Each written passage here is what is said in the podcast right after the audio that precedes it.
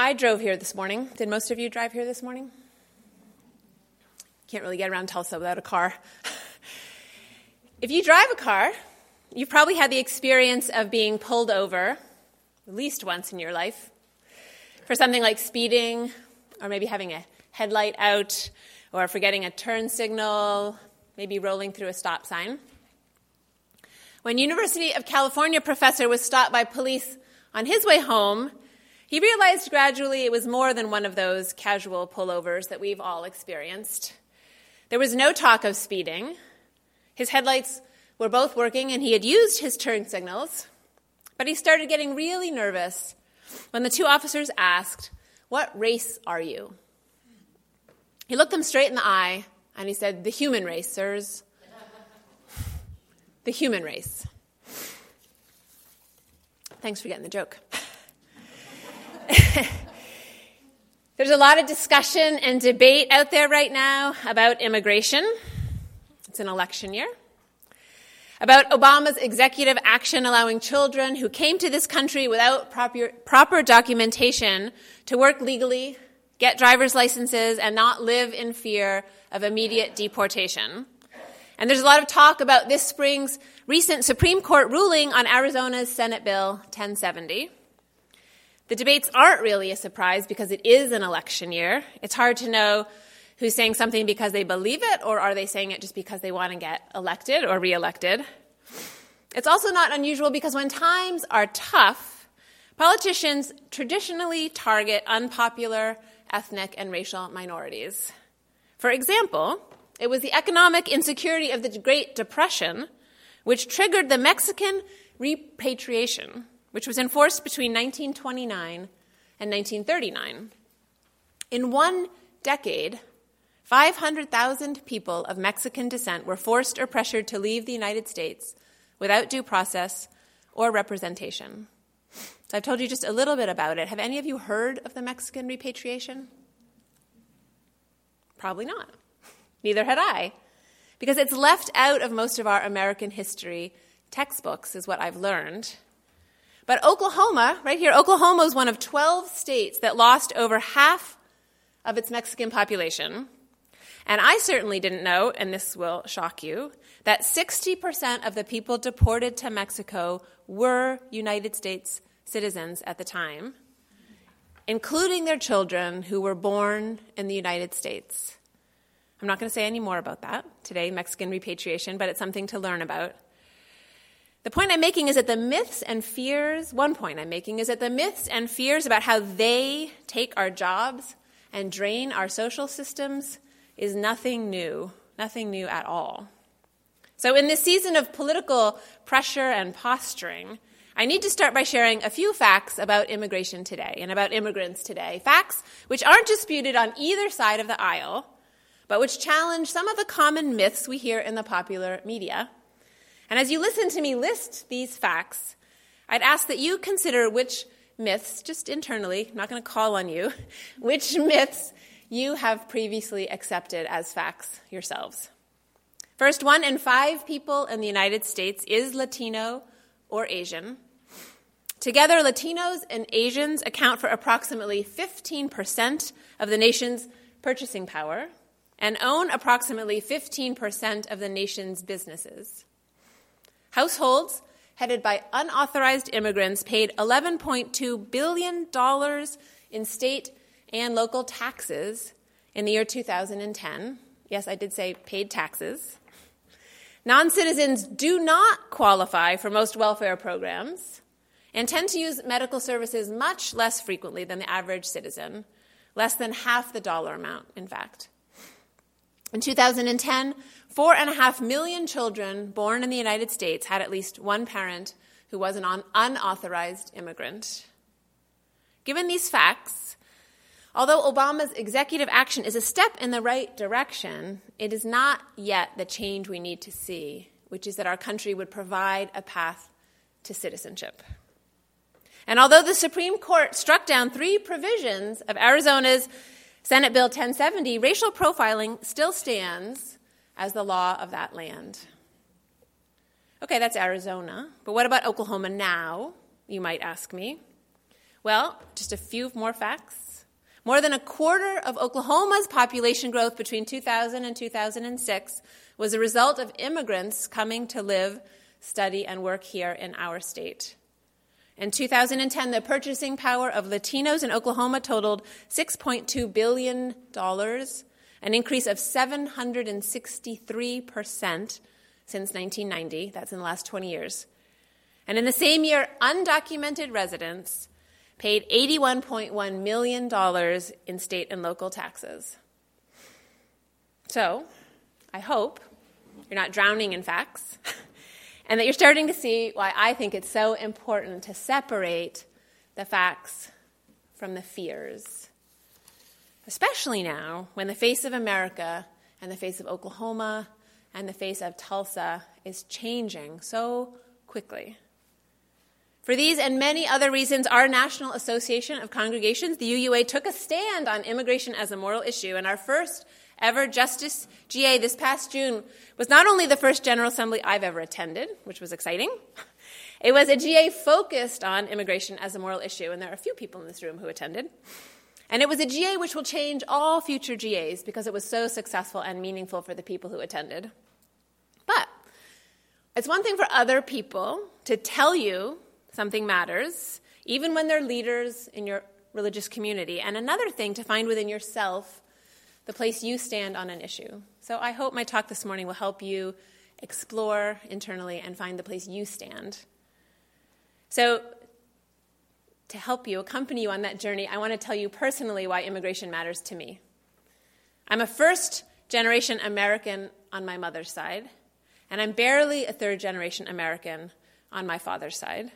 Because the arrival of both sides of my family is so recent, I never forget that I came here from somewhere else, that my parents, as Woody said, crossed that river a few generations back. At the turn of the 20th century, my paternal great grandparents were leaving the pogroms of Eastern Europe behind. And in 1957, my mother was leaving the chaos and trauma of World War II behind. Immigration has mattered to me for a long time. In my early 20s, I studied and trained to be a midwife, or partera, in El Paso, Texas, primarily serving women and families from Mexico. I want to tell you about one transport that I will never forget. A woman was bleeding heavily in labor. A dangerous sign probably meant there was some trouble with the placenta. Because it was faster to drive than to call an ambulance, we helped her into the back seat of my car. I drove from our freestanding birth center in El Paso to a large El Paso City hospital, and I showed the docs on duty the chart and answered their questions and told them how urgent it was, explained the emergency. You know, hospitals take a little time to get their act together. And they did what they had to do, and then they turned us away. They denied her care. So, gripping the steering wheel, before cell phones or Google Maps, I made my way across the border back into Juarez to find a clinic, thank heavens, just in time for a life saving cesarean section. And something else that happened in El Paso that I need to tell you is that I saw helicopters, herd people from the sky chasing them into circles and into tall, standing metal cages as if they were an- animals, just as you would herd, you know, elephants out on the, in Africa. So immigration matters to me for many reasons, and the reasons now that I'm in Oklahoma are multiplying. Right here in Tulsa, I have neighbors who don't dare call the police when there's a theft or worse because they're afraid they'll be deported. They're one of many families, they're just one of many, many families in this city who are easy prey for criminals because of the situation, who take advantage of their fear of law enforcement. And Isabella is the daughter of a friend in, says this church, but that church, the other church. who came home on her ninth birthday to find out her dad had been deported on that very day. And she hasn't seen her dad for the last four years. So I didn't know much about immigration law or immigration reform when I lived on the border back in the late 80s, but even without studying the intricacies of amnesty and refugee status regulations, the history of race laws, the impact of NAFTA on the Mexican economy, or of 9 11 on the American psyche, it was clear to me then, as it is to me now, that immigrants, even without documents, are people. People first, with inherent human rights, deserving dignity, and then citizens. Here's a story of one person then, one man, one immigrant. His name is Jose Antonio Vargas, and he was on the cover of Time magazine earlier this summer. Some of you may have seen it. Like many before him, he's changing the world by telling the truth, his particular truth. Born in the Philippines, his mom sent him to the United States when he was 12 years old so he could have the proverbial better life. He lived with his grandparents in California, learned English by watching Frasier, and won the spelling bee in eighth grade by spelling the word indefatigable. He fell in love with journalism in high school, worked for the local paper, and got a job with the Washington Post after graduation. During the 2008 presidential elections, he interviewed Al Gore, rode in Hillary Clinton's plane, and went pheasant hunting with Mike Huckabee. I don't know if that's much of a claim to fame, but he did it. and this is a claim to fame. He won a Pulitzer Prize for his coverage of the Virginia Tech massacre. Rewind a few years during high school, when he was 16, he went to the DMV to get his driver's license. Any American kid would do the same. The woman at the counter took his green card, turned it over, gave it back to him, and said, This is a fake. Don't ever come back here again. Jose went home that day, told his grandfather what had happened, and found out at 16 that he was what some people still call an illegal. When he told his school choir director he wouldn't be able to go on the choir trip to Japan because his family couldn't afford it, the director said they'd find a way to make it work. Which is when Jose decided to tell her the truth. It's not about the money, he said. I don't, I don't have the right passport. I'm not supposed to be here. So the choir went to Hawaii instead. Smart lady, huh? Jose's enthusiastic, he comes to class and works hard. My job is to help make better citizens of the world, not to know what papers kids have or don't, Miss Denny said. Jose calls Miss Denny and his high school principal and the school superintendent the beginning of his own personal underground railroad. He came out to the world last year and has started an online conversation about what it means to be an American. That's my title, Define American. Jose's definition of an American is anyone who works hard, who's proud of his country and wants to contribute, who's not a burden on anyone. I'm an American, he says. Is he or isn't he? And who gets to decide? It helps me at this point to remember the definition of who's an American has never been fixed. Who's allowed to be a citizen, the definition of who's allowed to be a citizen has never been fixed. And what is required to become a citizen has always been and continues to be fluid and changing. For example, in 1790, naturalization was reserved for free white persons of good moral character, and citizenship was inherited solely through the father. I don't know how many of us that would disqualify, but many of us right here. In 1857, in the Dred Scott decision, our country decided no people of African descent could ever be citizens, whether slave or free. In 1882, our country passed a law prohibiting Chinese people from becoming citizens in the Chinese Exclusion Act. You're getting the point, but this one's really unbelievable. It wasn't until 1924 that the Indian Citizenship Act granted birthright citizenship to indigenous peoples born in the United States. Did you hear that one? Okay, somebody's shaking their head. Good, because. so Mr. Vargas is in a long line of people who've lived here, worked here, raised their families here, and were denied citizenship. When most of those people have said, I'm an American, there's no question, right? There's no question. Each of you have a story about what it means to live on this land and in this country, and a story about where you come from. You've heard a little bit about where I come from. I want to share just a little bit more.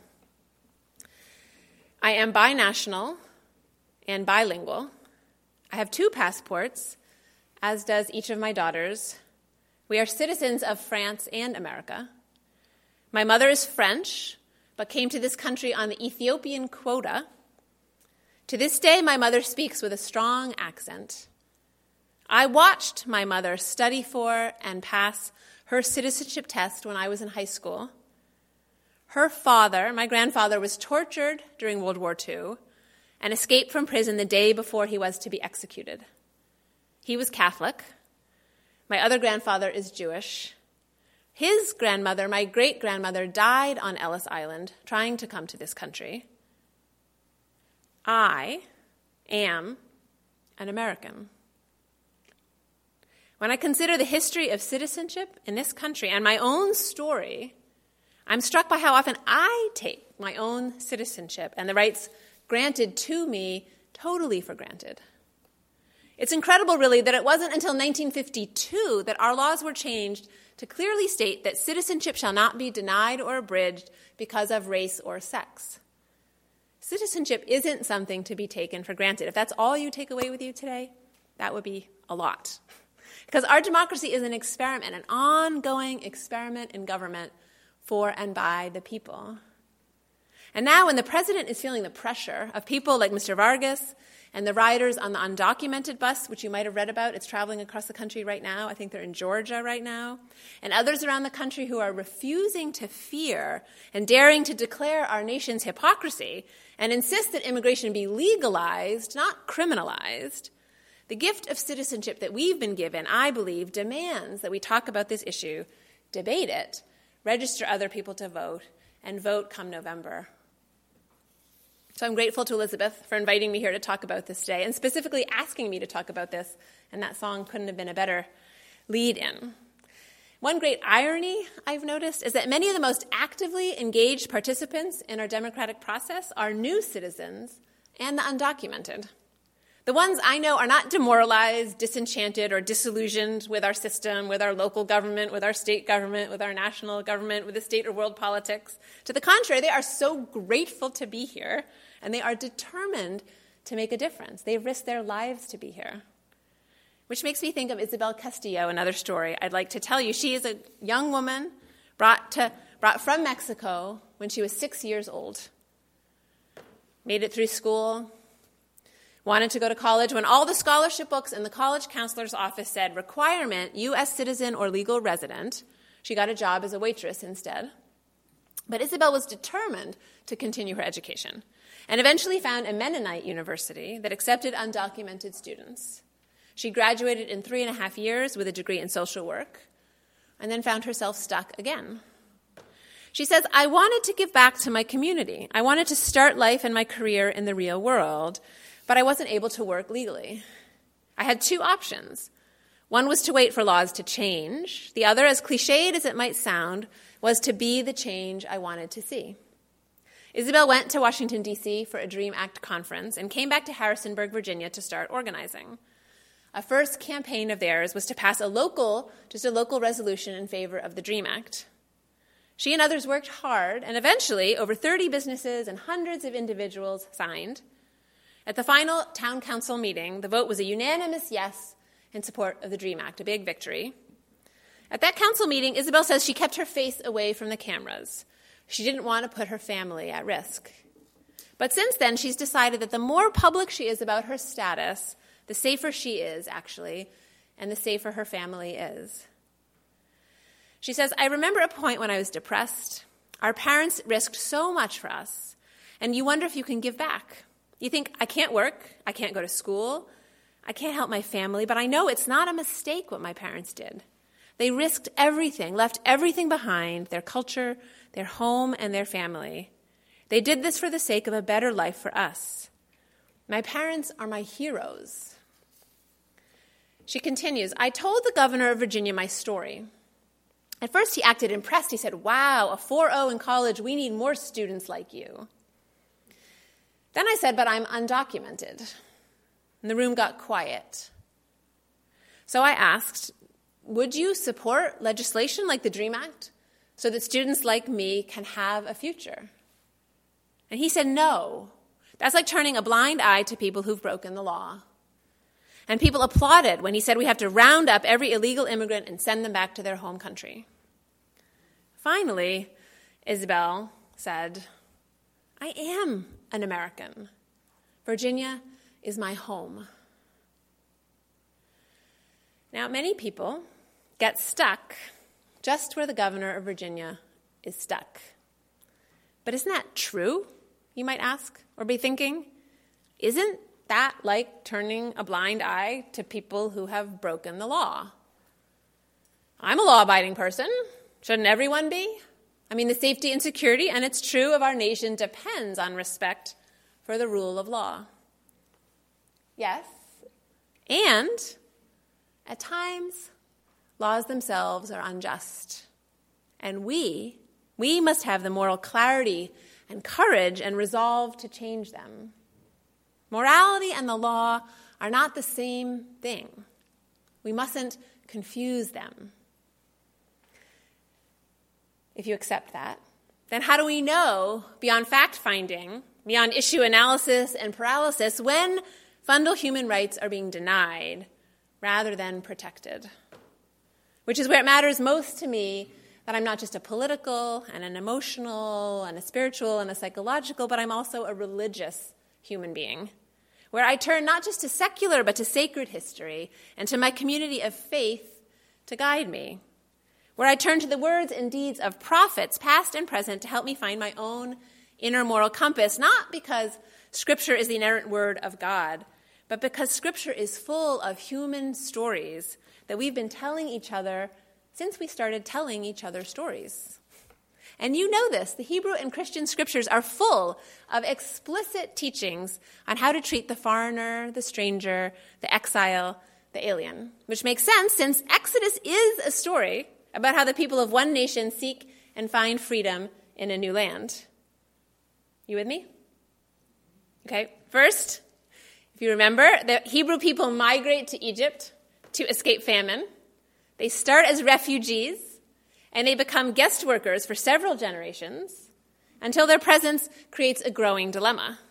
As guest workers, they provide cheap labor, but as their population steadily increases, they're perceived as a threat to the ruling class and so are enslaved by the Pharaoh. It sounds familiar to me. Does it sound familiar to you? But it's not just the book of Exodus. You could read the whole story from Genesis to Revelation as one continuous story of immigration, emigration, and just plain migration, what people have always done on this planet, migrating for food and work and animals. You could read the whole story as a history of refugees seeking political asylum, exiles seeking refuge, migrant laborers seeking work, and one tribe of people marrying with another, mixing and changing ethnicity, race, and identity. There's Moses. Remember Moses?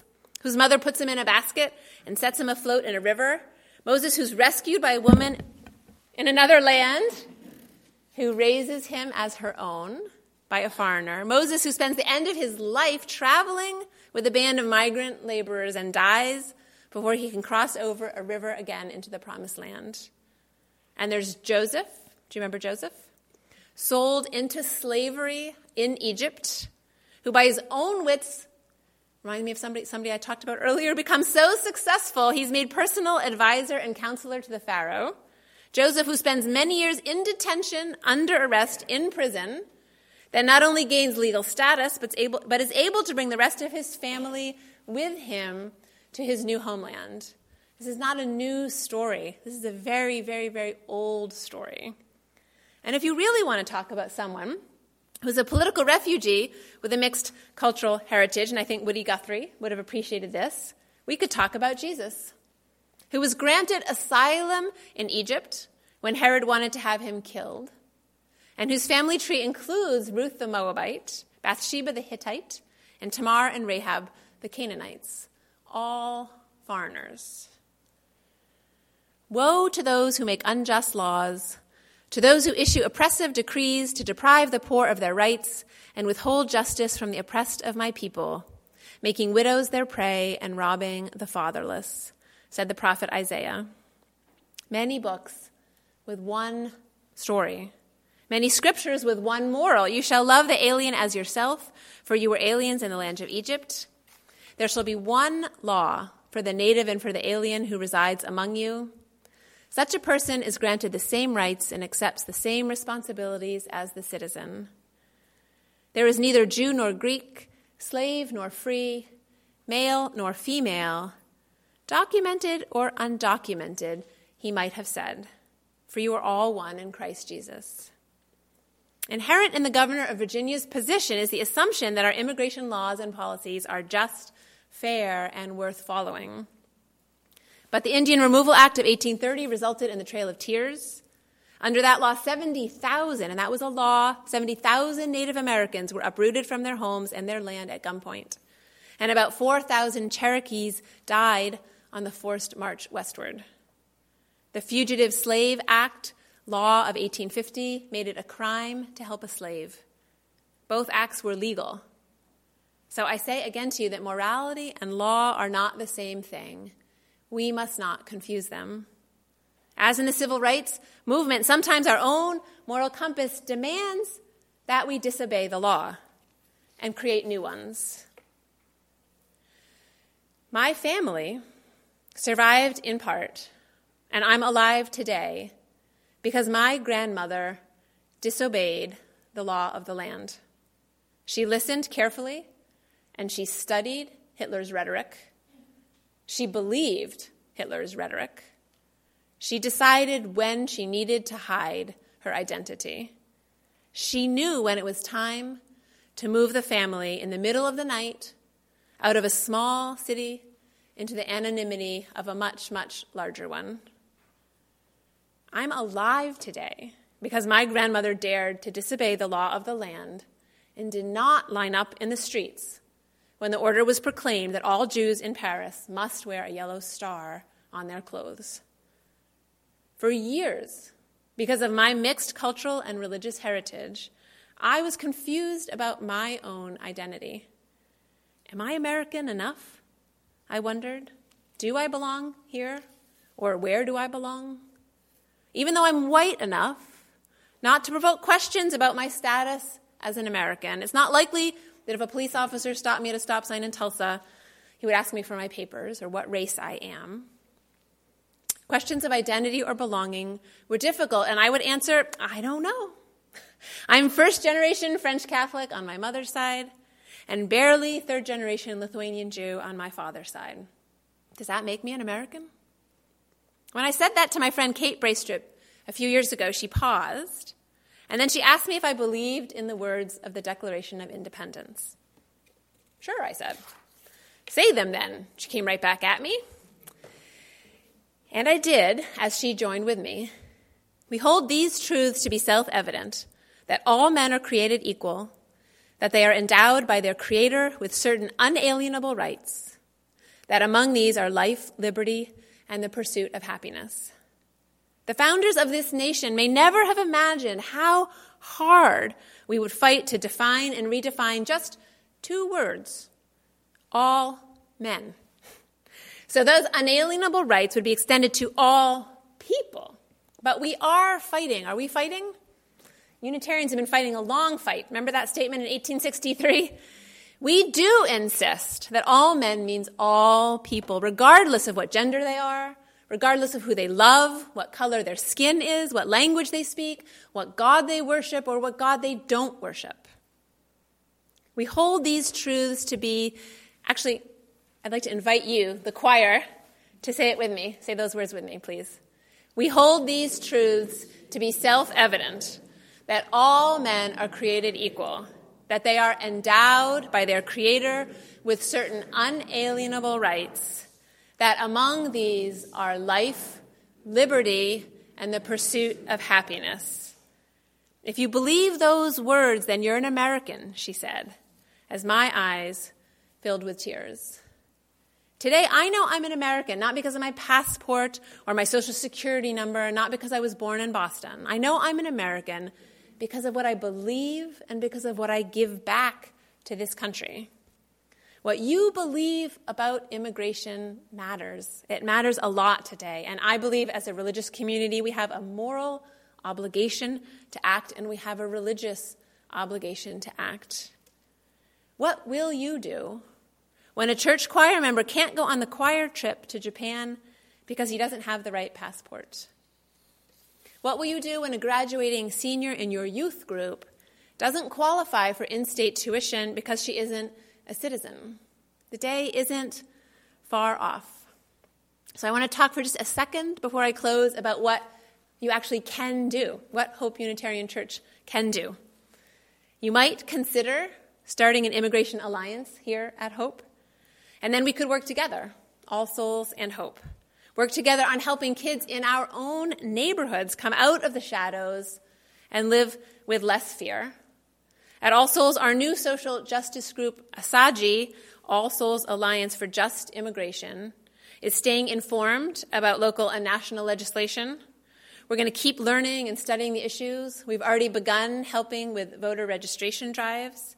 Just yesterday, some of us were out working to help youth who might qualify for Obama's new plan process and fill out their paperwork. Some of you may want to learn Spanish. Some of you may already know Spanish and want to teach Spanish. Perhaps others will want to write letters to and visit people being held in detention here in Tulsa. We have people being held in detention here in Tulsa. And there are opportunities to teach English to people studying to become citizens. Actually, just this morning, I got an email all about that. Many people in our community who want to improve their English language skills and want help. And there's a training at a library in September. And even if none of that appeals to you, you can simply start by telling each other your stories. How did you come to be an American? And what does it mean to you?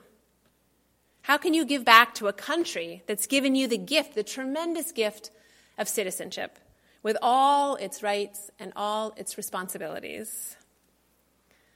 As we reflect together on what's possible and what great sacrifices were made so we could live in this country with so many freedoms, as we remember where we came from, may we be bold enough to welcome those who are still on their way, opening our doors to the stranger in our midst, extending a hand to those who have been forgotten.